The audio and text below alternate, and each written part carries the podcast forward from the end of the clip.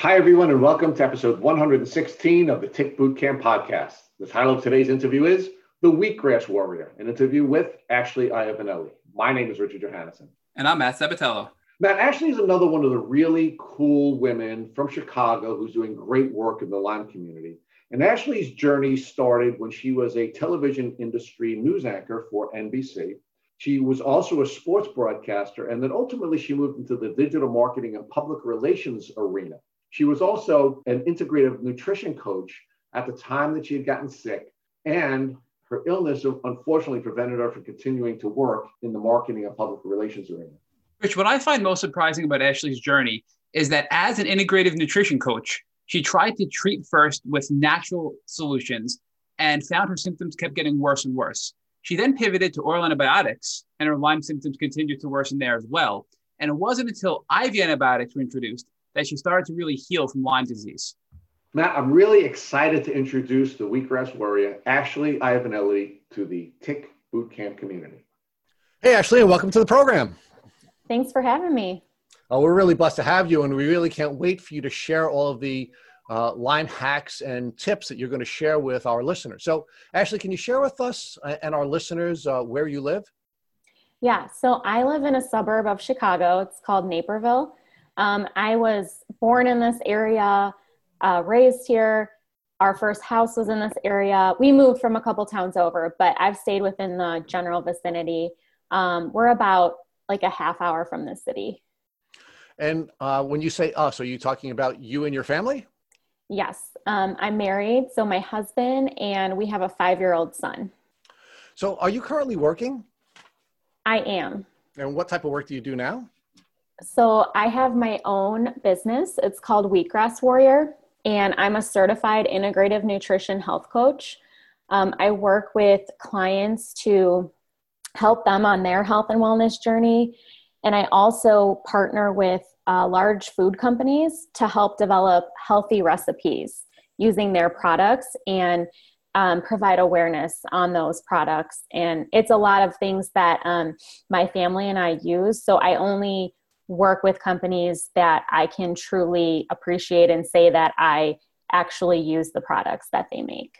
And, and that is really cool. And I can't wait to talk more about that with you. But I want to walk all the way back now to uh, your childhood and where you grew up and what your childhood was like. So, talk to us about uh, where you grew up and what your childhood was like. Yeah, so like I said, I grew up in the Chicago suburbs. I am the oldest of four girls.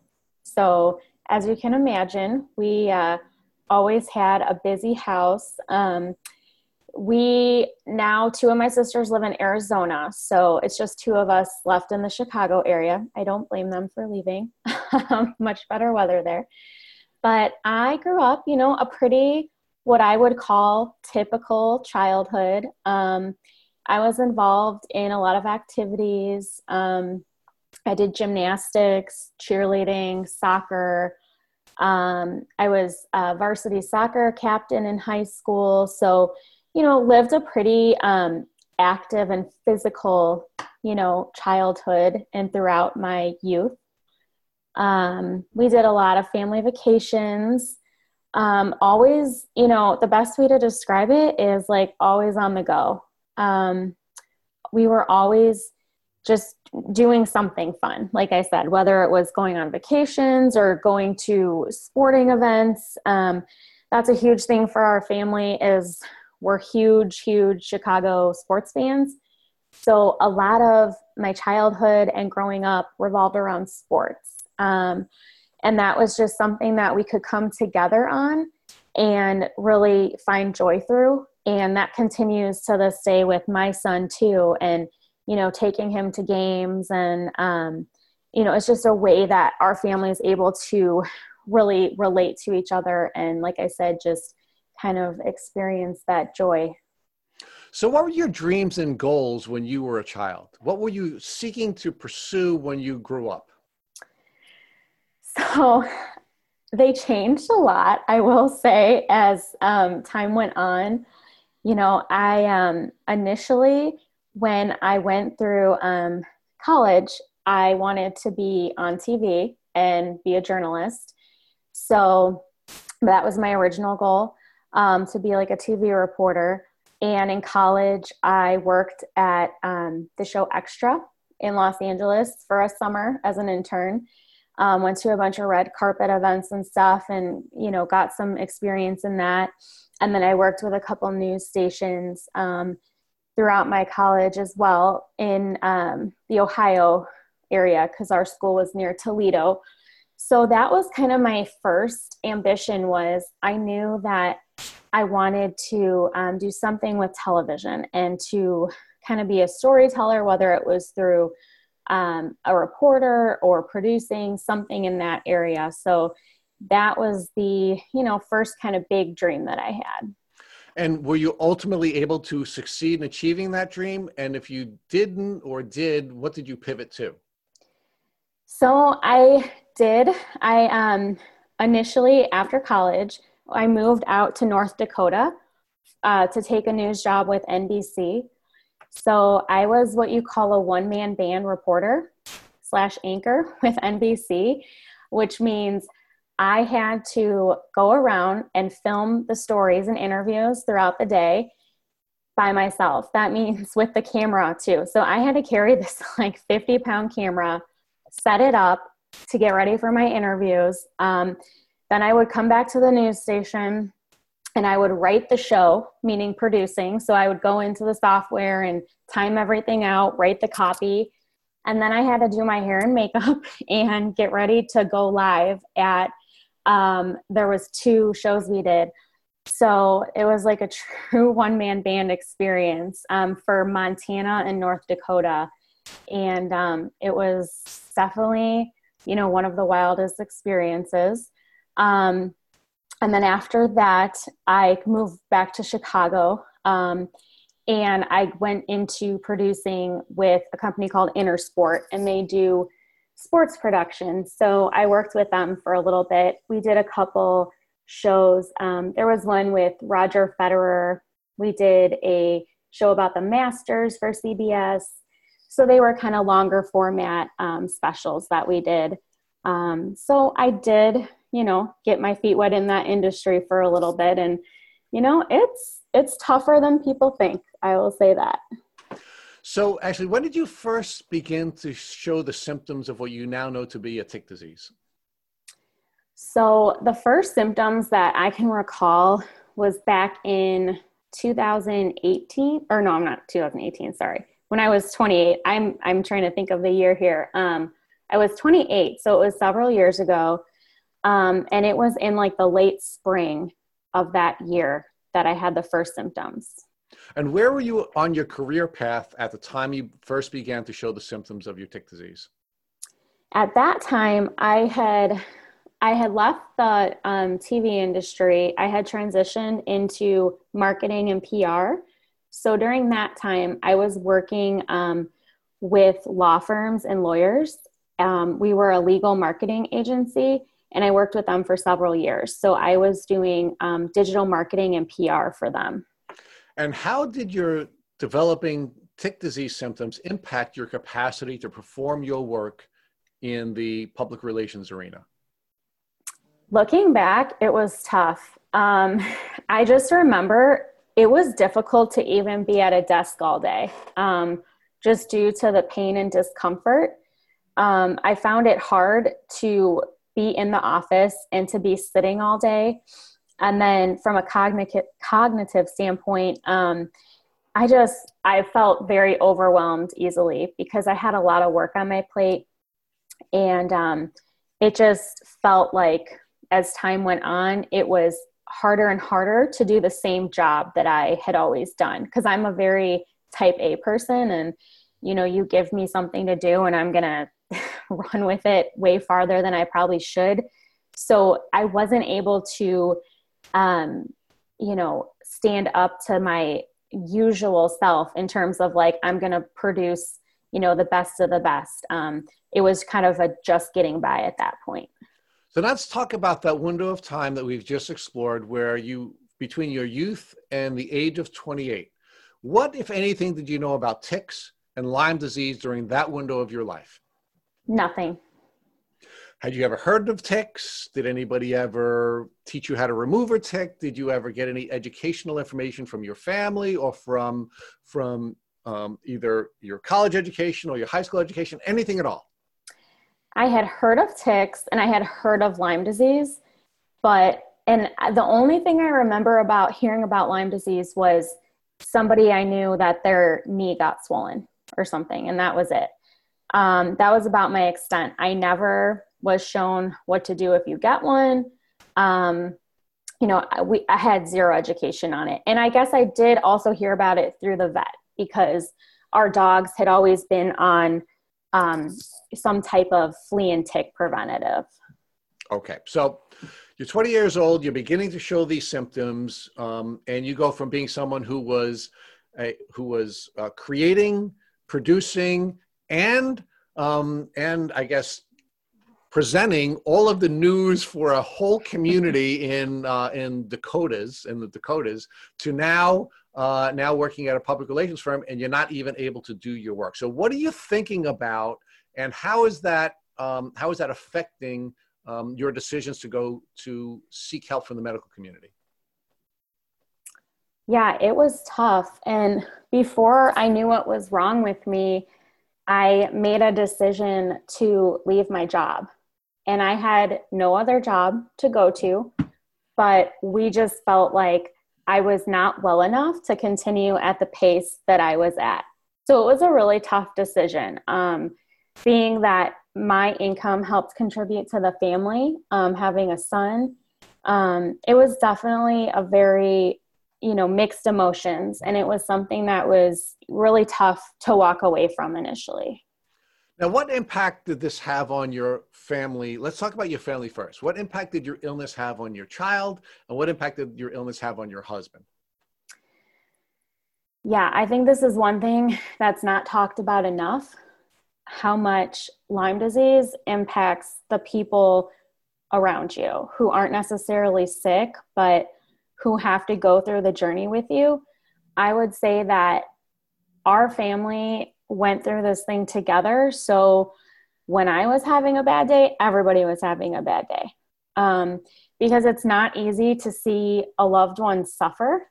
Um, it's not easy to see someone you care about, you know, crying in pain or unable to do simple things. Um, so I would say that all three of us were impacted by this thing. Um, almost equally in some ways. I mean, obviously, different journeys as I'm the patient, but I would say that it just had a tremendous impact on everybody. No, I, I want to focus on the time that you spent between getting sick, losing your job, but before you received your diagnosis. Was there ever a time that you started to sense that either your son or your husband were sick of you being sick and maybe weren't sure that you were sick as you were presenting? So there was about a year and a half from the time that I first had a symptom to when I got diagnosed and started treatment. And I will say that um, for my immediate family, they were pretty supportive. Um, my husband was there every step of the way. Um, when one doctor would tell us, you know, they don't know what's wrong or that we need to see someone else, or they would say, we have to wait it out and see what happens and then maybe we'll know what the diagnosis is. Um, he agreed to not give up and you know kept on the journey with me and would drive me to all the different appointments because at this point um, driving was really difficult. So he missed a lot of work and um, you know other things in his life to step into this caregiver role. Now what kinds of things do you think you weren't able to honor by way of commitments to your husband? Were there some promises that you made to your husband, either either verbally or implicitly, about the way each of you would care for one another that you weren't able to honor when you were going through this diagnostic journey? Um, I would say more so just about not necessarily like big commitments, but in the day to day, like being a mom and a wife, um, simple things that even as a human you should be able to do. Um, you know, household tasks and things like that that shouldn't be an issue for anybody um, became difficult. So I think more so in like the routine of a family life that I wasn't able to live up to that expectation, um, especially having a young son and not being able to maybe do everything that a mom should be able to do and losing some independence. So, not being able to go as many places on my own and things like that. Um, so, I definitely think if that would be one aspect that was affected. And, and did you sense that your husband was getting frustrated with not really having a partner to do some of the things that he and you would expect you to be able to do in caring for your child and caring for each other? At times, yeah. I'll say that, um, you know, we had our fair share of arguments and, um, you know, little disagreements. That was really just mounting frustration and stress, just pure stress that we were all feeling, um, just because of one person having to take on, you know, an entirely um, other role, right? Like he's working full time, but then he's got to step up and do more around the house. And he was always great at helping with stuff, but you know, having to step up and almost at some days, you know, be two parents because depending um, how I was doing, um, what phase of the treatment or how I was feeling, you know, there's just some days where I, you, you're just not able to do much. Now, you spoke a little bit earlier about the financial stresses that were put upon your family because you went from being a two uh, income earning family to a one income earning family. Can you talk to us about some of the additional financial stresses that were placed on the family with you needing additional care that may or may not have been covered by insurance? Yeah, so the financial stress of this disease was devastating. Um, I, I think we're still recovering from the financial stress that we went through. Um, you know, it's bad enough to only be able to have one parent contribute. Um, but then to find out how much these treatments cost, I mean, we're talking upwards of 4000 a month at one point out of pocket. So that doesn't mean like, oh, you owe them. It means you put that on your credit card each week.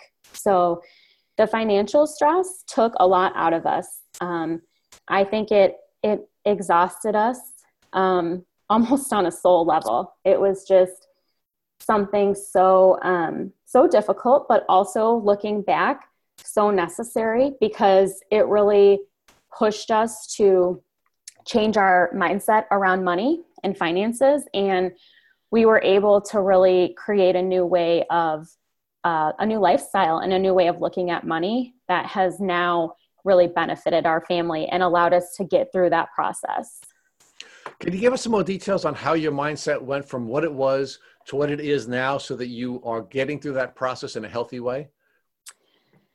Yeah, so I think initially it was how are we going to pay for this? How are we going to afford this? There's no way we can afford this. Um, you know this is expensive this is you know we will never recover from this um, to our mindset now is after going through what we went through month to month we always have the faith and the uh, positive outlook that we will pay for it so some months we didn't know like where the money was going to come from and i have to tell you like it was almost became exciting at some points to see like where that extra money was going to come in from. And a really funny story is there was one point, um, it was, I was not diagnosed yet, but I was not working anymore. And we just, that's when we said, there was one night I'll never forget, we were like, we are going to make this financially work.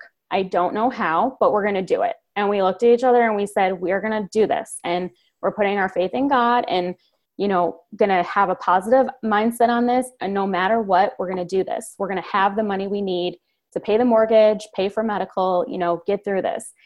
And it was that weekend, it was my mom's birthday, and we went to a casino with her because she enjoys that. And I never usually do that stuff. And she, um, they took us to dinner and we were just doing a couple games and stuff. And I ended up hitting a jackpot for almost $12,000. So it was like, and that covered expenses for like the next like four months. So pretty unreal. So your financial journey was one that took you from doubt to faith. Oh yeah. After that, it was like our level of faith, you know. And since then, you know, so many different ways, odd jobs that come in and, you know, opportunities and things. It's just been, you know, such a interesting journey, you know, but we've made it we've made it work.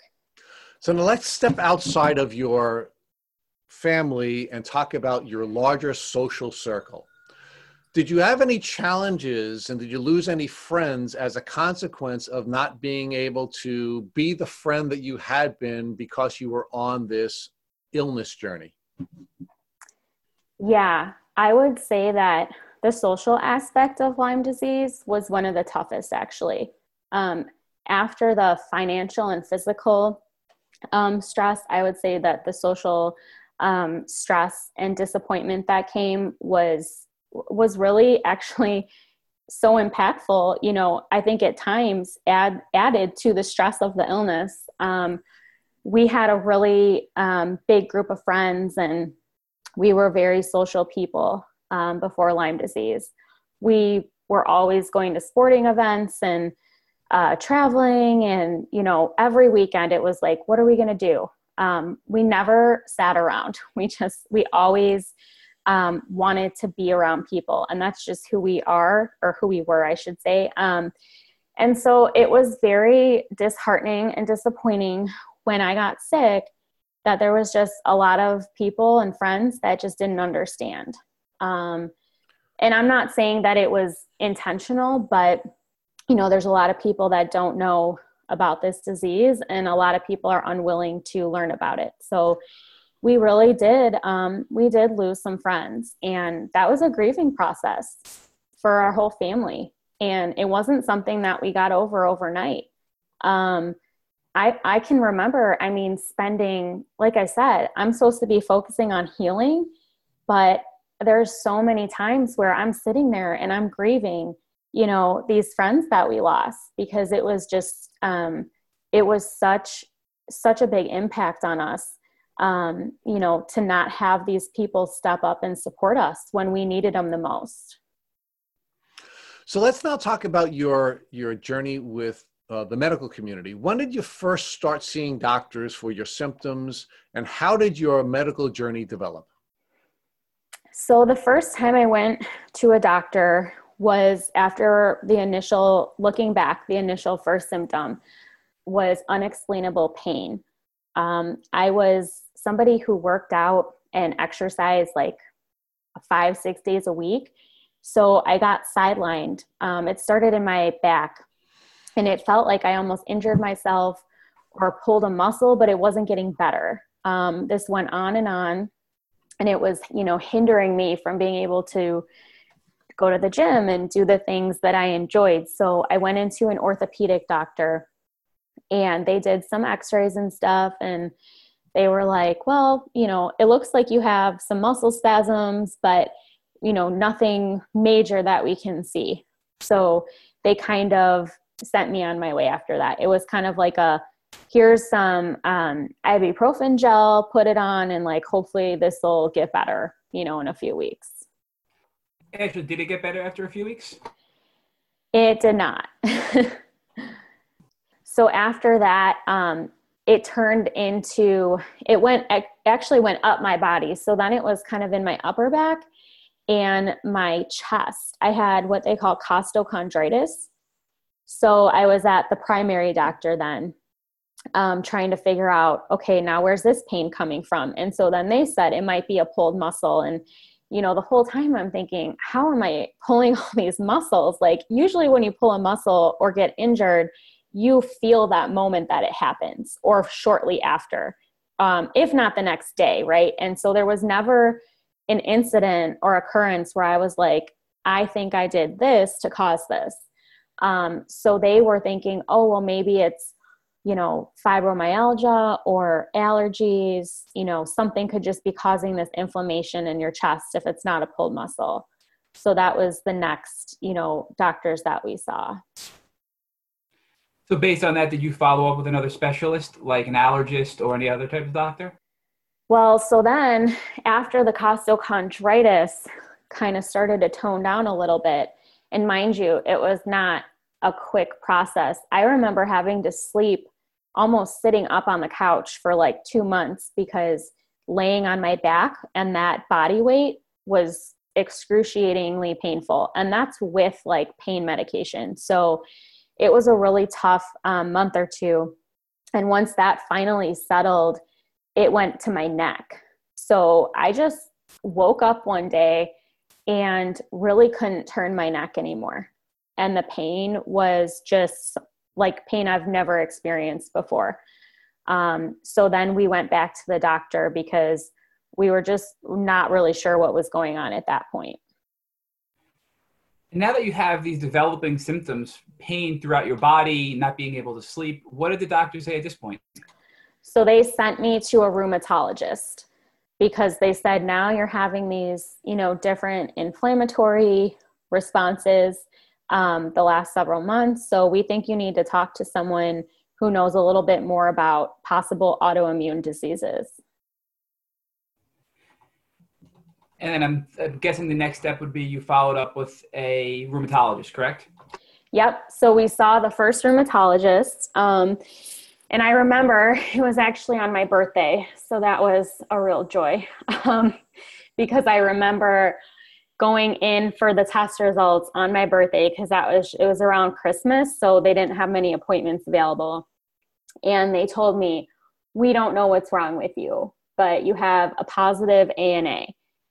So that was kind of the first um, hint that there was something, you know, medically internally going on because they said you have a positive ANA, but we have no idea what's wrong with you. We think you should go to Mayo Clinic. And that's what the first rheumatologist said. Now, at this point, for our listeners, high ANA is their non-specific autoimmune markers. Yep, yep. So it was telling them that I was having an autoimmune response, but they ran a bunch of other tests for specific autoimmune diseases like lupus, uh, rheumatoid arthritis, uh, Sjogren's. Um, uh, I think MS was on there. So there was a panel of tests that they ran and those were all coming back negative so at this point we have to say you've had many many classic lyme disease symptoms from the body pain to the migrating pain now to these autoimmune like conditions with no autoimmune disease to be found from your testing did any doctor you have seen throughout the many at this point ever indicate you could have lyme disease? Yes. So actually the next doctor that i saw because the next symptom that came up was terrible migraines.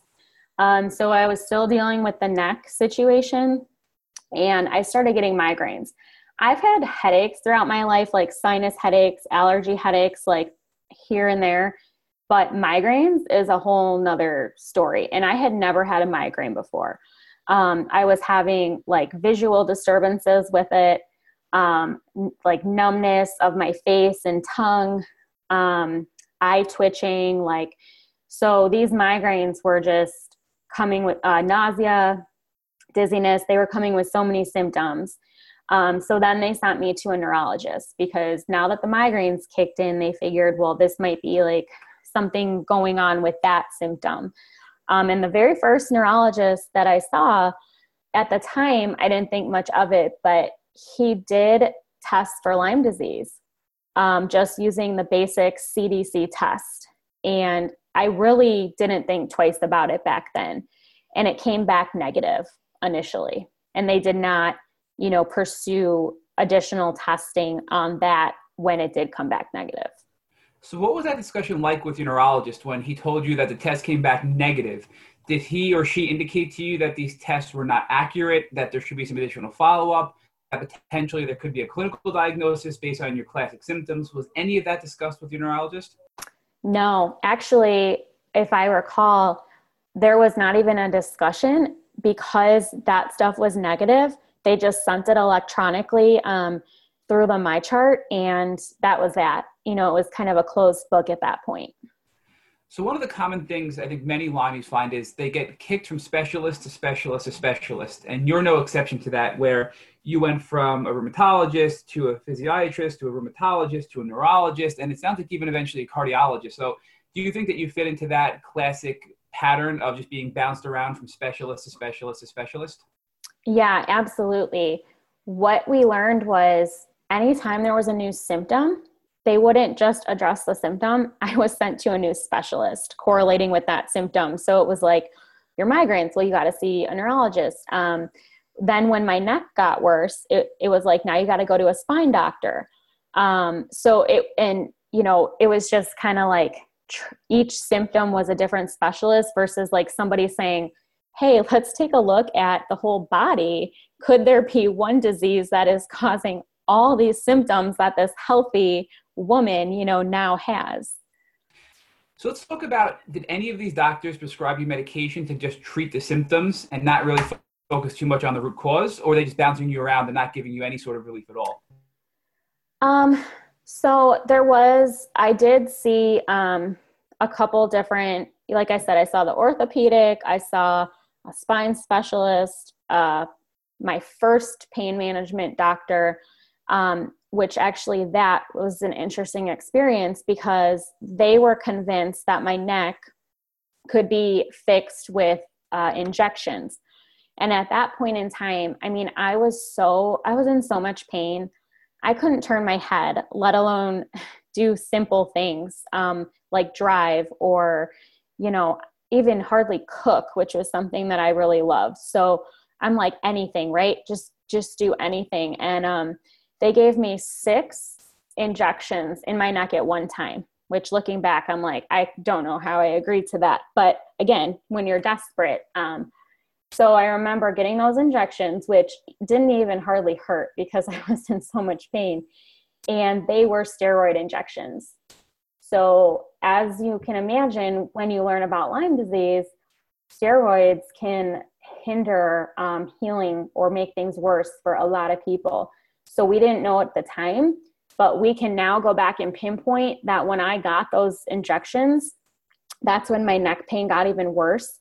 And when um, other symptoms started to go downhill, that was really like a downhill uh, turning point for me. And at this point, it's totally understandable. I mean, you're you're probably experiencing the worst pain you've ever felt in your life. That's really hard to even explain to people who haven't been through it. I'm sure, and they're recommending things that can help you feel better. So you're you're do, willing to do whatever it takes. And little do you know that this treatment is actually making you even worse. It sounds like with the steroids. Yeah, we can definitely go back and pinpoint. While I was in a pretty decent amount of pain, I was still pretty functionable. Um, after the injections, it was like everything became harder. And that's when um, I lost more of my independence. Was did any of your doctors put a connection together that these steroids, which should have helped you in their mind, made you so much worse? And maybe they were on the wrong path, and there was something else they should be considering as you know to what is the root cause of your your real illness that's going on. They didn't because after that point, it was recommended that I see a more experienced and kind of higher level rheumatologist. So we saw somebody at one of the universities, and she was a good doctor. And, you know, she did agree that something was wrong with me, but their attitude was kind of nothing's coming back positive on these panels except the ANA. So my ANA was, I think, 1280, which is about as high as it goes. So, in their mind, they're like, we think you have some type of autoimmune disease, but nothing's coming back positive on these individual panels. So, we'll see you back in six months and see if anything changes. In the meantime, we'll put you in physical therapy for your pain, which I will say, um, uh, you know, now looking back, physical therapy has been so helpful for me. But again, back then, that was not like, that was not, you know, going to be a treatment. So actually, as you know, my story is very similar to your story and many of our other podcast guests where they go to a rheumatologist, they have these very high ANA levels, but nothing pops for a specific autoimmune disease. And then they're told just to come back in a year or six months and to try physical therapy where their symptoms just continue to get worse, right? So it seems to us that maybe rheumatologists need to be more aware of Lyme disease and the autoimmune component of it to help people like you and I and the over 100 guests we've interviewed to get a quicker diagnosis. Would you agree with that? 100%. Yeah. Because um, even when I did get diagnosed and we went back to that rheumatologist to just let them know, she, I remember her reaction. She was pretty shocked. Um, she was like, wow, I never have seen a patient with Lyme disease come in with these symptoms. So it was, um, she was very open to learning, which was good, but she definitely had no idea that that's what it could have been. And I think there's a little foreshadowing here about for the tail end of this podcast where you're going to focus, we're going to focus on your efforts to raise awareness, which is critically needed specifically in the auto, uh, autoimmune community and the rheumatologist community. So walk us through your next doctor and how you eventually led up to your Lyme diagnosis. Yeah, so after that, um, we saw another neurologist because the migraines were getting worse and I was getting a lot of neuropathy, um, lots of nerve type sensations and pain. I was losing feeling in my hands, um, having a lot of like nerve pain and shooting in my legs. And then there was a really scary moment that I remember um, to this day, well, the first time it happened, where I completely lost feeling in my arm. I just remember looking at it and it was lying there and I couldn't move it. And I was like telling my arm to move and I couldn't move it. And I just, it, unless you've experienced it, it's very hard to explain, but it was just the most, one of the most terrifying moments in my entire life. And that's when they were like, okay, you need to go see another neurologist because some, there is something that is not getting picked up here. Um, so we saw another neurologist who was basically like, we think you're having like hemiplegic migraines, which is like stroke like migraines, which could be causing the um, paralysis and nerve pain and all the numbness and tingling. Um, so they wanted to just put me on different medications to treat the migraines. When we said, could this be something more? They were kind of like convinced, like, well, we just think it's migraines. Um, so they weren't very you know they weren't really thinking they needed to explore more. He was pretty confident like migraines can cause a lot of symptoms. I think that's why you have neck pain. I think that's why you're losing feeling. I think you know he tried to kind of say that that was the answer for all of my symptoms. So many of these symptoms have in our past interviews with other guests have caused doctors to say this is all in their head right? Like not being able to move parts of your body. So at any point in your journey, did anybody in your family, your social circle, or your your team of doctors indicate that this could have been a mental health issue causing all of your symptoms, or were you always confident that there was a physical component to your illness? So I feel fortunate that I never had to deal with that specific accusation um, throughout my journey with different practitioners because I know it's a devastating thing to go through. However, I think that that positive ANA is the tiny breadcrumb that gave me the treatment that I received that that allowed them to at least listen to me. Um, and I think back and I'm like, had I not had that ANA, I probably would have been brushed off. I mean, I don't even know if I would have been referred out at that point. And right before your diagnosis, I believe you started to experience some heart related symptoms as well. Can you talk to us about those? Yeah, so I experienced um, tachycardia and shortness of breath, um, dizziness, and just like doing things that were pretty simple became really difficult, like exerting myself physically, just like cleaning or like picking toys up off the ground. Um, something so simple could send me into like a tachycardic episode um, to where I would have to lay down with my legs up to try to get my heart rate back down so I can like see straight and breathe again. Um, and so that, and I truly believe that those symptoms only came on because I, you know, didn't get treated, um, you know, quick enough. Did any doctor ever discuss with you the possibility of having POTS? Because many Lyme patients have a POTS diagnosis, which you know we believe is a, byproduct of Lyme disease, and that's the the inability to really regulate your heart rate when you go from one position to another or laying down to a standing up position. Has that ever been discussed with you and your doctors? Yes. So I was eventually diagnosed with POTS um, after I had got my Lyme diagnosis and worked with a Lyme doctor.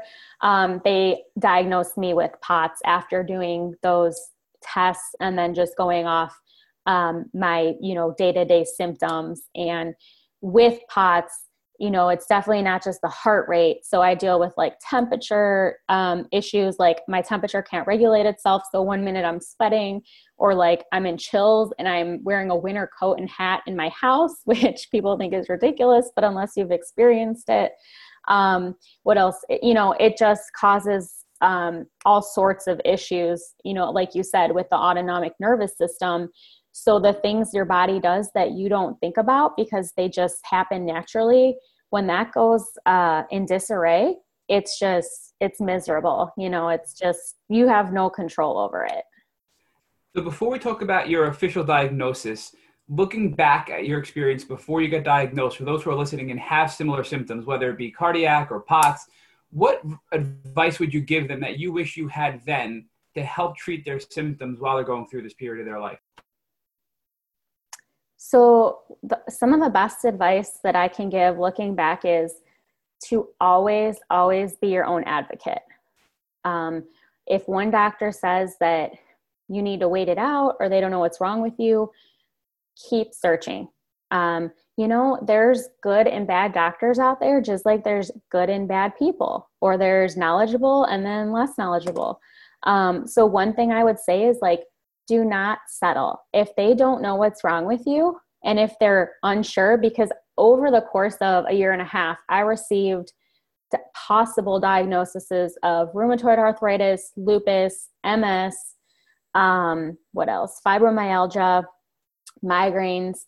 Um, so if you don't feel like you got the answer that feels right to you, then keep pushing and if you know if you have to see a hundred doctors then do what it takes because you know your body better than anyone. And your body is such a well oiled built machine that it doesn't give you symptoms unless there's something wrong. That is a signal from your body saying hey hello pay attention to this.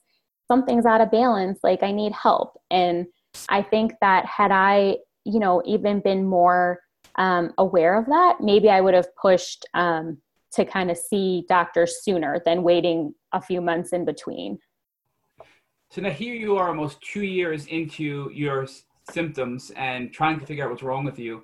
And somebody refers you to a Lyme literate doctor out of state. So who who referred you to that doctor, and what was it like when you finally met with this Lyme literate doctor and got your Lyme diagnosis?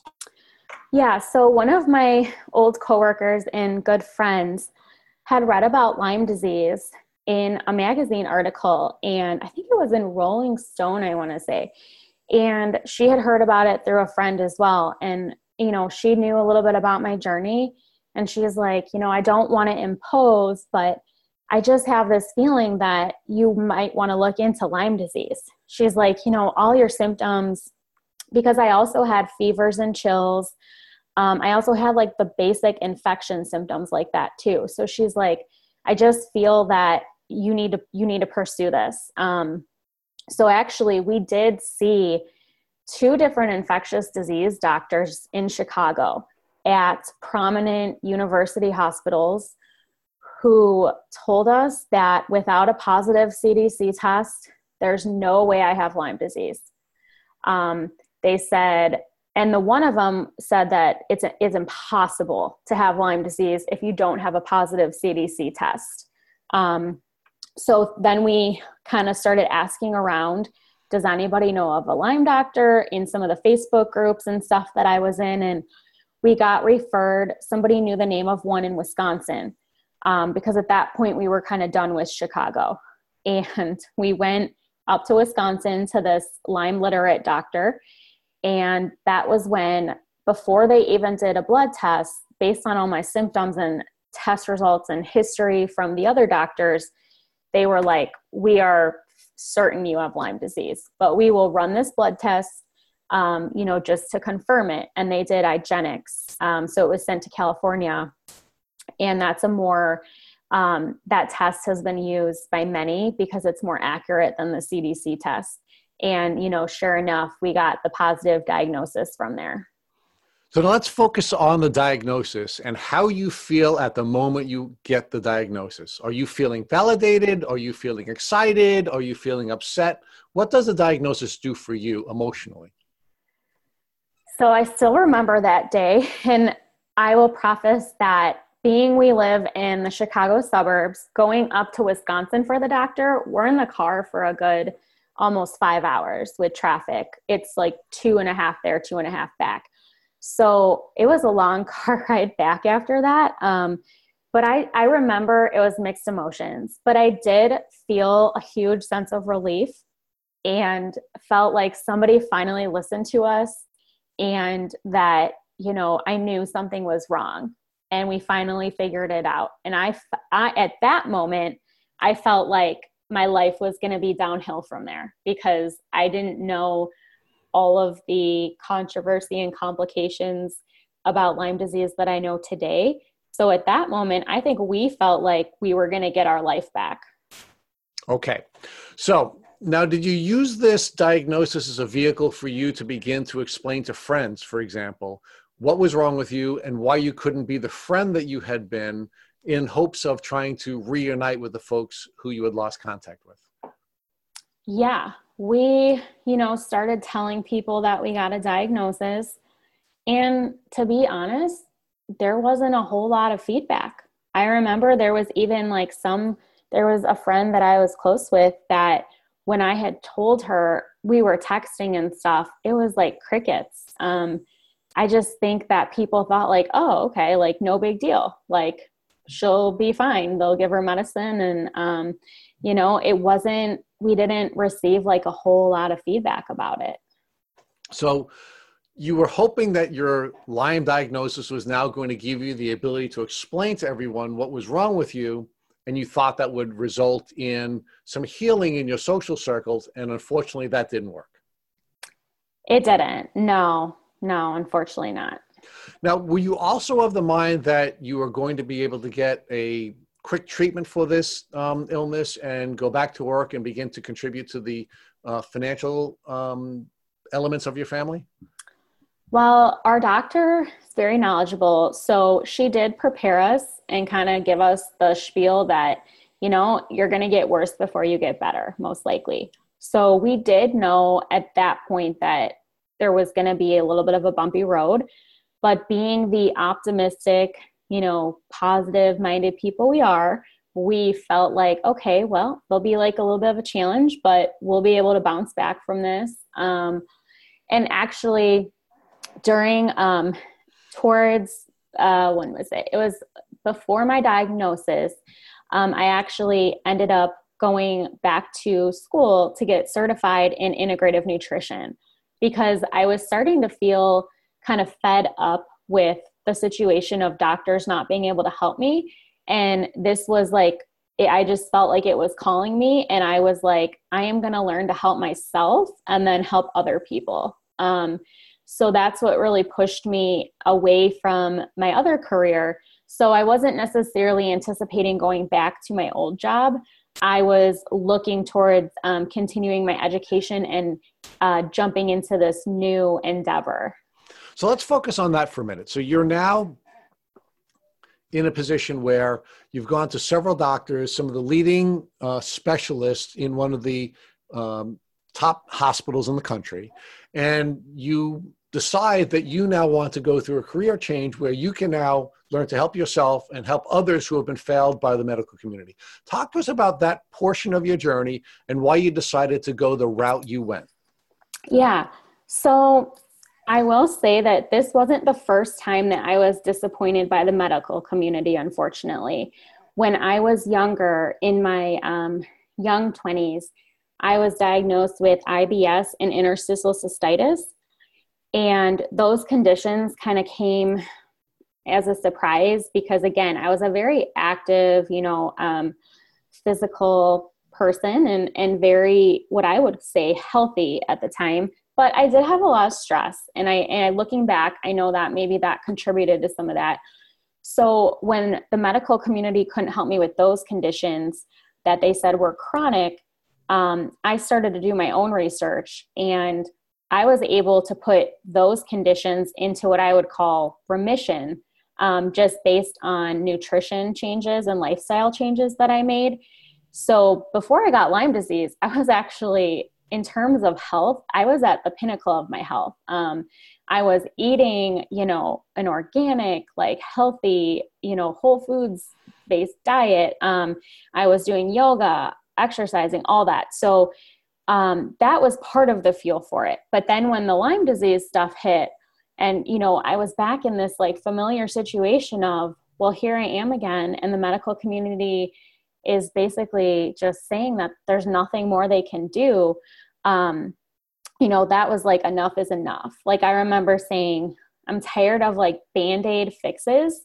Um, I want to be able to figure this out. And I figured it out before, so I'm going to figure it out again.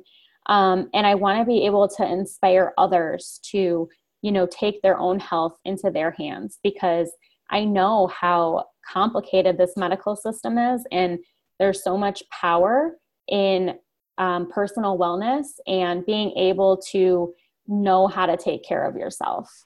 So you decided you were go- you were going to become a health and wellness coach. Tell us how you made the decision to pursue that discipline and what educational courses you took to ultimately gain that certification. Yeah, so I had looked at a couple different programs, but I was very fascinated with nutrition, and so I know I wanted that to be a big component of it. But I know I didn't want to be a dietitian. I didn't want to go back um, to school for several years. But, you know, it wasn't even just that. It was that I knew they didn't teach about the other components that are so important to healing, um, like energy and mindset and um, your career and are your relationships balanced. Um, so I knew that a dietitian wasn't going to teach me those things, but I knew that I loved food and I love teaching people about food because during this time, I had started my Instagram um, as a way to basically, it was therapeutic for me. Um, cooking and coming up with healthy recipes was a way that I got through some of the pain. Um, on Saturdays and Sundays, I would spend like all day cooking um, because during those hours, it was a distraction from what I was physically enduring because it brought me joy and it took me out of my body for a little bit. Um, not that it took the pain away, but it made it so it was a little bit more manageable. Um, so I knew I wanted to include those aspects in it. Um, and that's where I found the Institute for Integrative Nutrition because as a certified integrative nutrition coach, they don't just teach you about what you call primary nutrition, so that's like your food, you know, all your regimens and things like that. They teach about secondary nutrition too, which is what I talked about with like energy, mindset, relationships. Um, do you have that balance? And they say that you're not really healthy if you don't have both of those things balanced, like body, mind, and soul. So, one of the things actually I do want to share with you, just so that um, the folks in your community are aware, there is actually a wonderful Lyme literate doctor in Chicago now, um, Dr. Uh, Casey Kelly um, who, from Case Integrative Medicine, who I think people in your community and people in communities outside of uh, Chicago uh, should consider working with because although during the course of the time you were on your journey, there wasn't someone who was capable of doing that work, you now have somebody who I think is probably one of the most competent doctors in the country capable of helping folks deal with their Lyme literacy issues and their, I'm sorry, their Lyme disease issues. So, so can you talk to us about the doctors that you were treating with and what kinds of treatment they recommended to you and how they worked for you? Yeah, and I just want to pipe in and share too that um, Dr. Kelly is amazing. And since um, learning about her being here, um, I actually go to her office and I see a neurologist that works with her as well. So we have become um, pretty close with Dr. Kelly now. And that is actually where I send um, when people ask for referrals in Chicago and Illinois now um, I feel really fortunate that I can tell them about her. So I'm really glad that you brought that up. Um, and yeah, so with the treatment with my doctor in Wisconsin, um, who again they're great doctors and i'm so fortunate but it's a hike you know to be driving out of state every time um, to see the appoint uh, for your appointment so my mind at first was i'm going to do this thing holistically um, because i had read a couple books and stuff about people taking herbs and using like nutrition.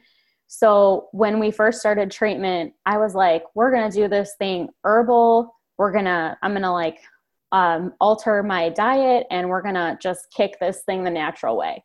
Well you know little did i know that that wasn't gonna work for my situation. So gave it a good you know shot but unfortunately i just got sicker so we did add in um, oral antibiotics and you know again it was one of those things where i wasn't that wasn't what I was hoping for, but I knew that to beat this disease, for me personally, it was going to be a mixture of um, holistic things and medication. And I, I knew that that was going to be an important component.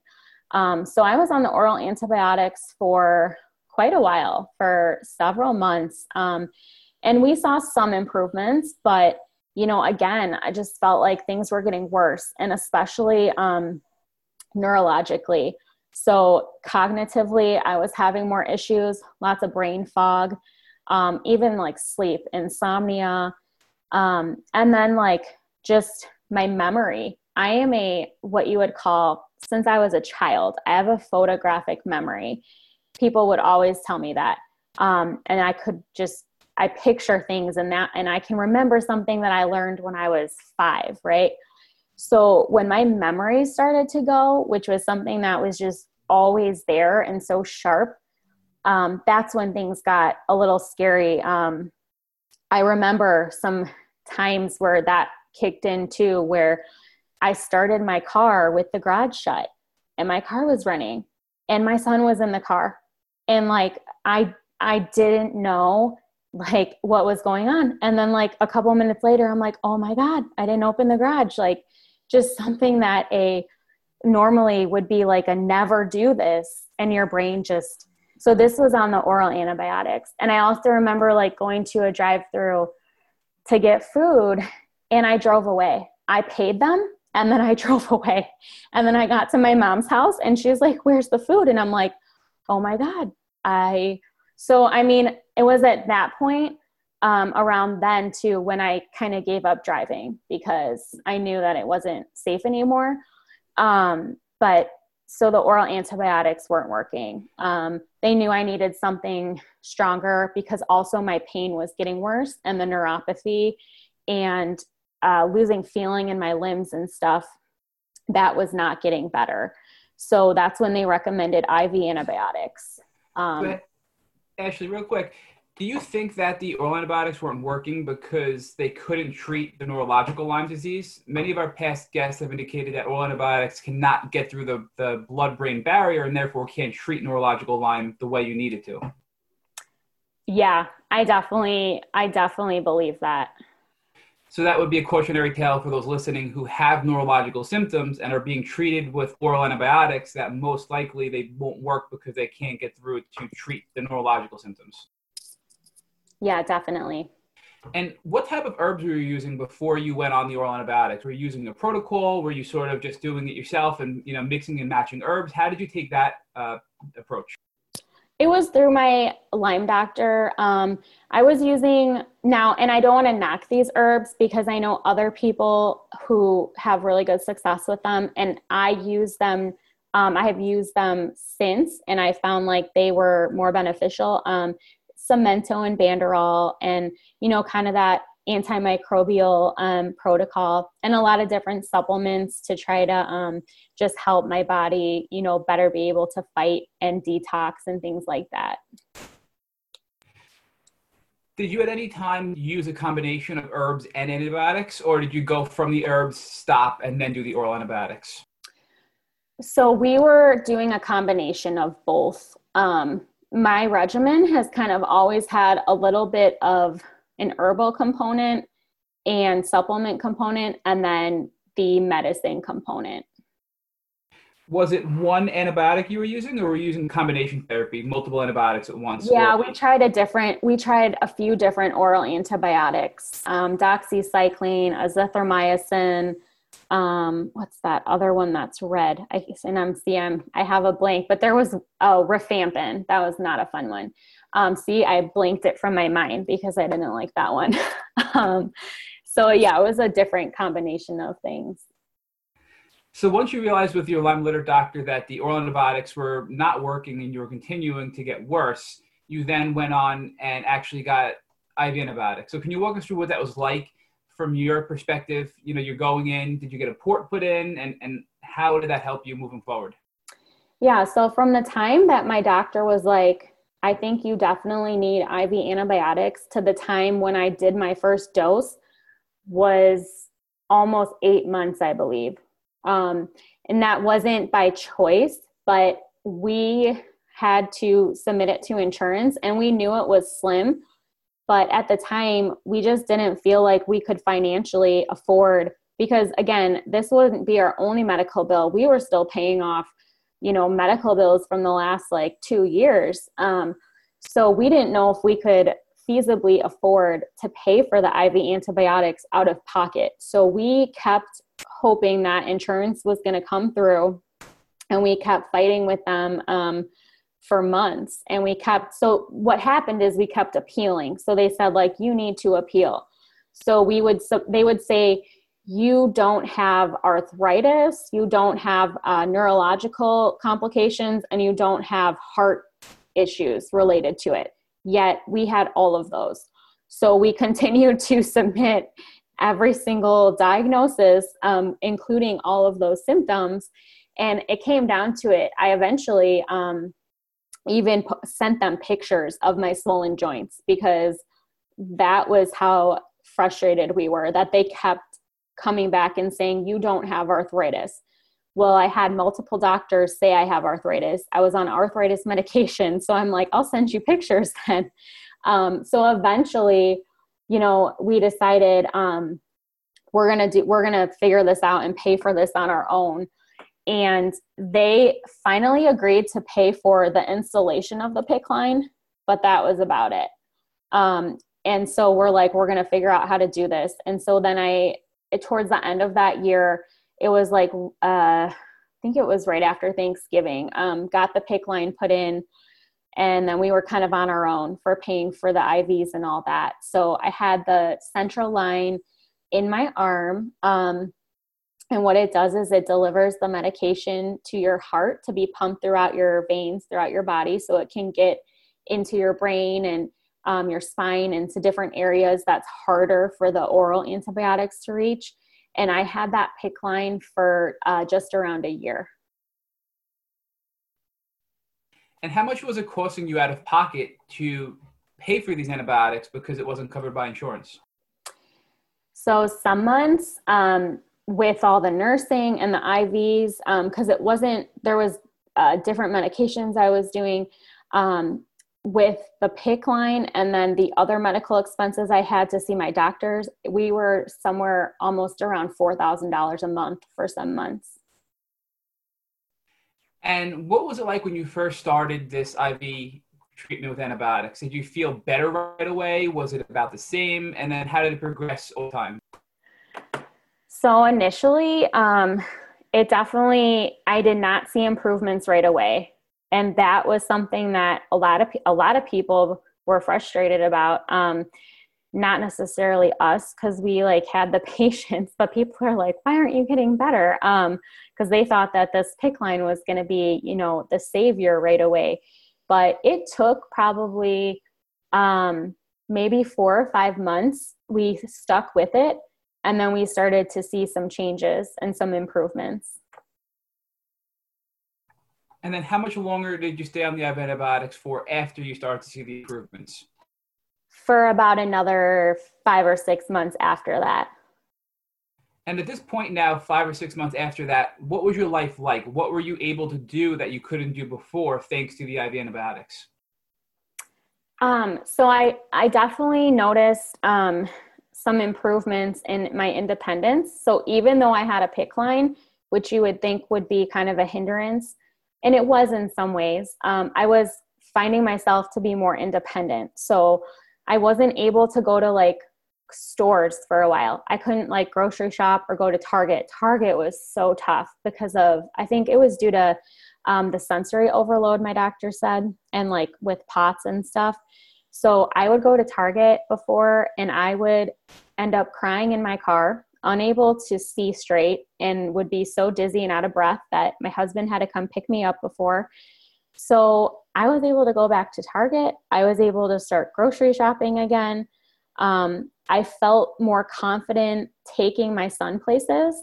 So, like before, I was very hesitant to take him anywhere like by myself, but I was regaining confidence to drive him places and take him places, um, you know, just for like play dates and things like that, like that me and him could do.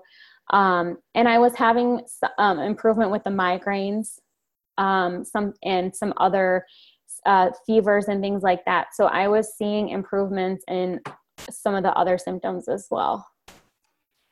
What caused you to stop taking these antibiotics and your central line taken out? Was it your progress? Was it a financial component or a combination of factors? Um, it was a combination. And I'm going to be honest, because there was such good improvements, I was like, I was very, um, it was very unnerving to get the PICC line out. Um, it's not something that you want to keep in, but it had become a lifeline for me. Um, I was very scared as to what was going to happen when this thing came out because of the independence and the improvements I had gained. So they had said from the get go, we're not going to do this more than 12 months. Um, so at that point, based on you know where I was and the timeline, you know that's kind of when it was time for that to come out.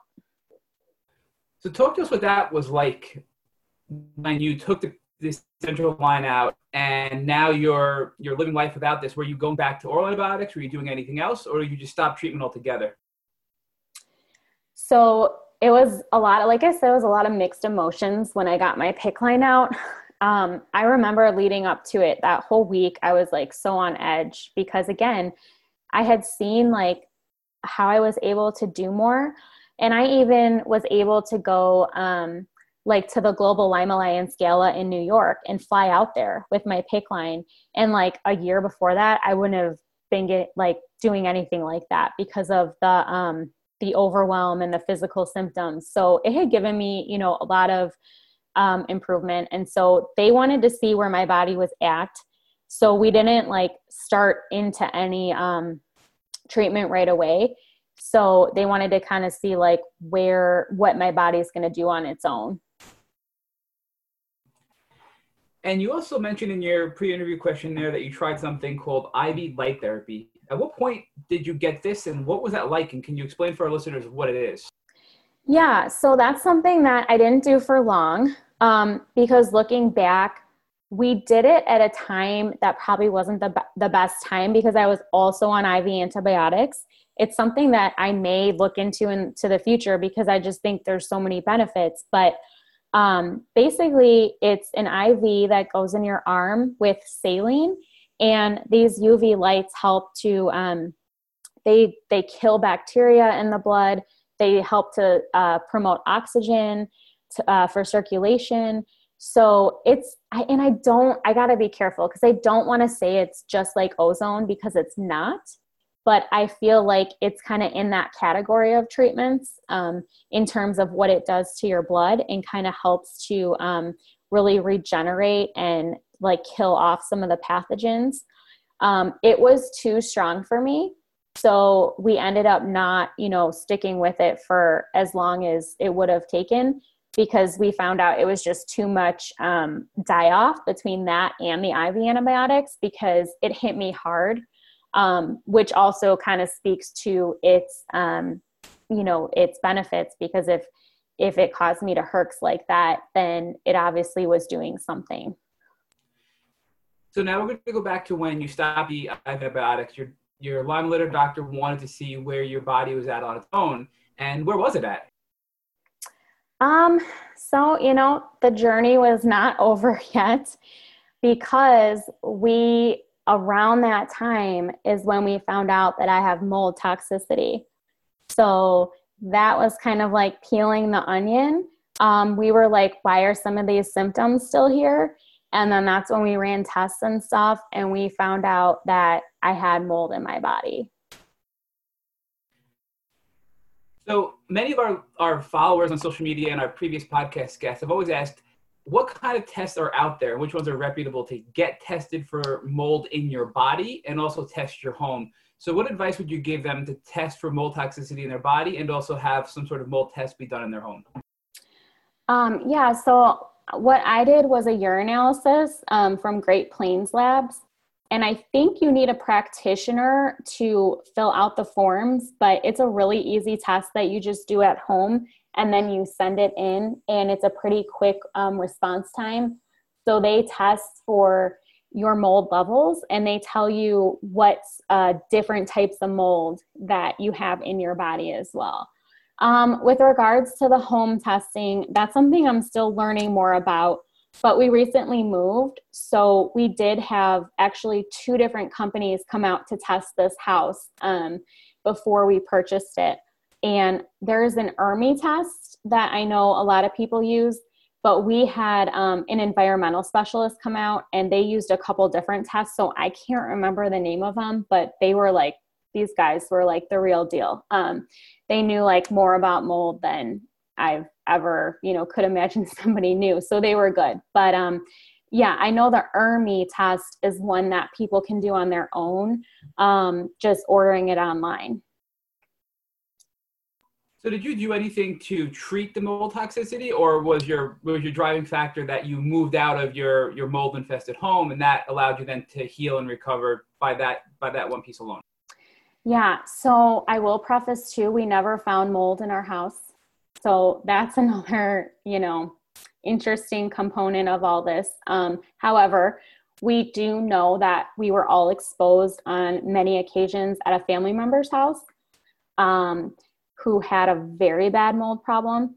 And so when I had talked to some of the specialists, they said that mold can uh, store in your fat tissue and can come back out and stuff. So it was kind of a kind of a crazy situation. We don't know for sure where I was exposed. It was probably multiple places too. Make you know, so that's a whole nother um, aspect of things. But we started doing a lot of um, detoxing and just trying to, you know, get the mold. And that was not just for me, but because we don't know where the molds could be, um, we just started detoxing everybody just in case. And what was your Lyme literate doctor saying at this point? Was he was he advising you, or were you doing this on your own with another doctor, or just based on your own research? To um, it was through my Lyme doctor, and also um, just kind of based on some things I learned as well. Um, things like binders. So, taking a binder is really important um, if you're exposed to mold ever, um, because that can help to pull it out of your body. And just kind of learning about mold in foods because I have ochratoxin, which can be found in food as well. So, again, it's like so hard to say where all the places that this exposure can come from but I learned about what foods, you know, you have to be careful with um, because if you consume a lot of foods that can have mold, you're not going to have like massively toxic amounts, but it can certainly hinder your healing in that area too. What are your thoughts on some of the, the concerns people have about these treatments? Like using a binder, for example, there are concerns that you're gonna you're gonna pull out your good nu- nutrients as well, in addition to these toxins, and you're gonna flush your system of good nutrients. And then alternatively, there are options like coffee enemas. And many people believe coffee enemas are amazing to detox your body, and others feel that they're very high risk. So, how did you weigh the risk versus reward component of all of your options to treat this mold toxicity? So, you're about the fifth person who's told me about coffee enemas in the last like two weeks. So, I almost feel like it's a sign from the universe for me. And I'm not, I will say, I'm not against them. I just haven't felt like it's for me yet.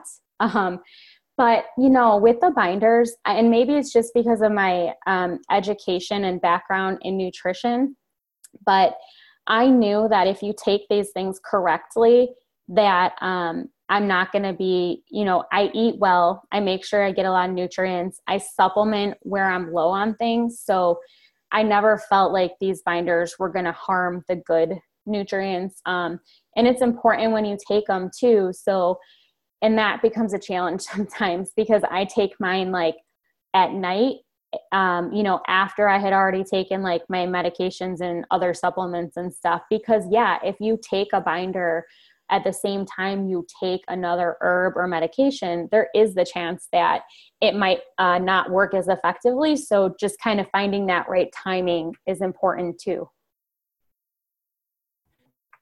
Now, once you've moved out of your home and you started to address the mold, it seems like that was a tail end of your healing journey and and getting us closer today. So, were there any other any other hurdles you experienced, or did that does that lead us up to today the timeline of your, your yeah, so I always look at this whole journey as like a peeling of the onion because I feel like just when we would find uh, one issue or find like a solution to one issue, there would be the next one kind of waiting. And and to this day, I still feel like that's what this journey is like. Um, so once we kind of addressed, um, you know, mold toxicity and watching out for foods and making sure we find a home that is like completely you know no issues or water issues um, that was important for moving forward. But also um, you know i think my immune system is the one component that you know it's still the part of the journey because i have immune deficiencies um, that i did not have before this before lyme disease. So i have low igg subclasses.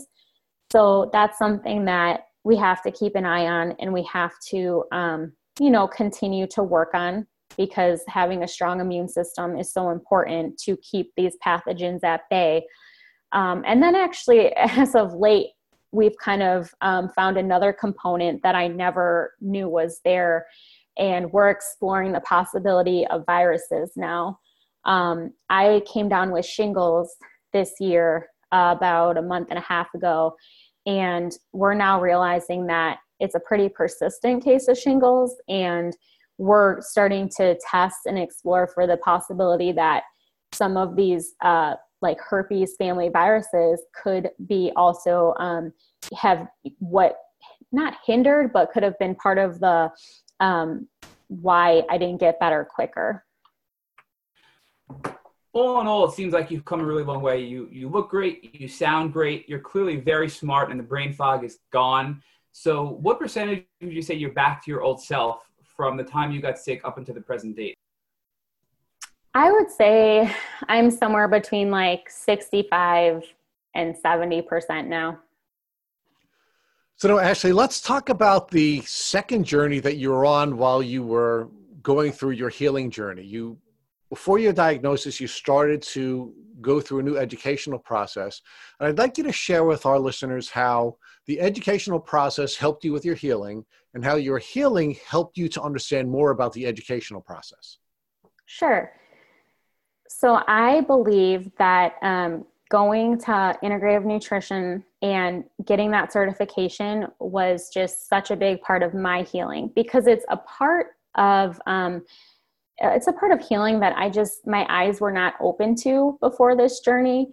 Um, I had kind of the food thing down pat and the exercise and the yoga. Um, I was just kind of getting more involved with yoga when this started. Um, but that mindset and energy component, that's something I just wasn't aware of. And when I became aware of that um, through my education, and then I, I always feel like I go down the rabbit hole. So when I figure one thing out, then I kind of learn about a book or a professional or somebody that I can learn more from. So I got really in depth with that like mindset um, component of healing.